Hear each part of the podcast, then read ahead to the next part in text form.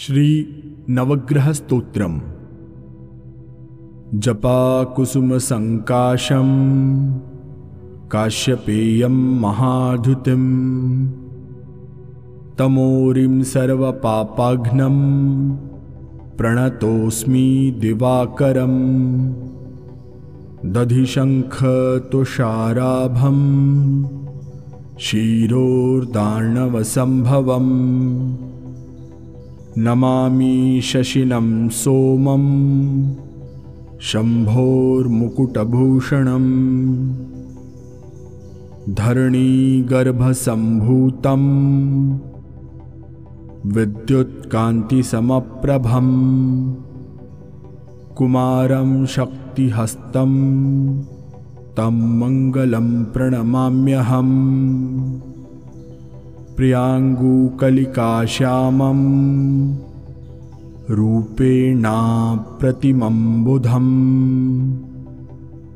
सौम्यं सौम्यगुणोपेतं तं बुधं प्रणमाम्यहम् देवानां च ऋषीणां च गुरुं काञ्चनसन्निभम् बुद्धिभूतं त्रिलोकेशं तं नमामि बृहस्पतिम्।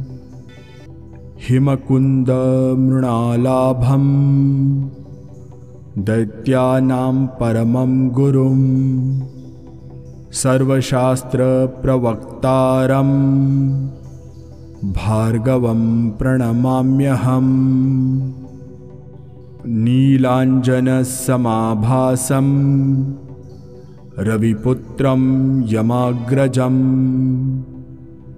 छायामार्तण्डसम्भूतं तं नमामि शनैश्चरम् अर्धकायं महावीर्यं चन्द्रादित्यविमर्दनम् सिंहिकागर्भसम्भूतं तं राहुं प्रणमाम्यहम्।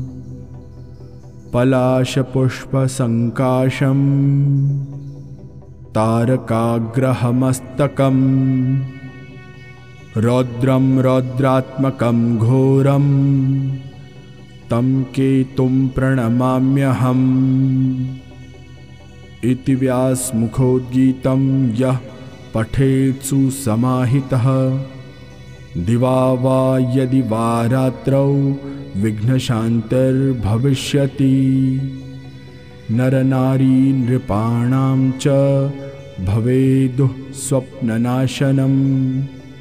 ऐश्वर्यमतुलं तेषामारोग्यं पुष्टिवर्धनम् महर्षि व्यासरचितं नवग्रहस्तोत्रं सम्पूर्णम्।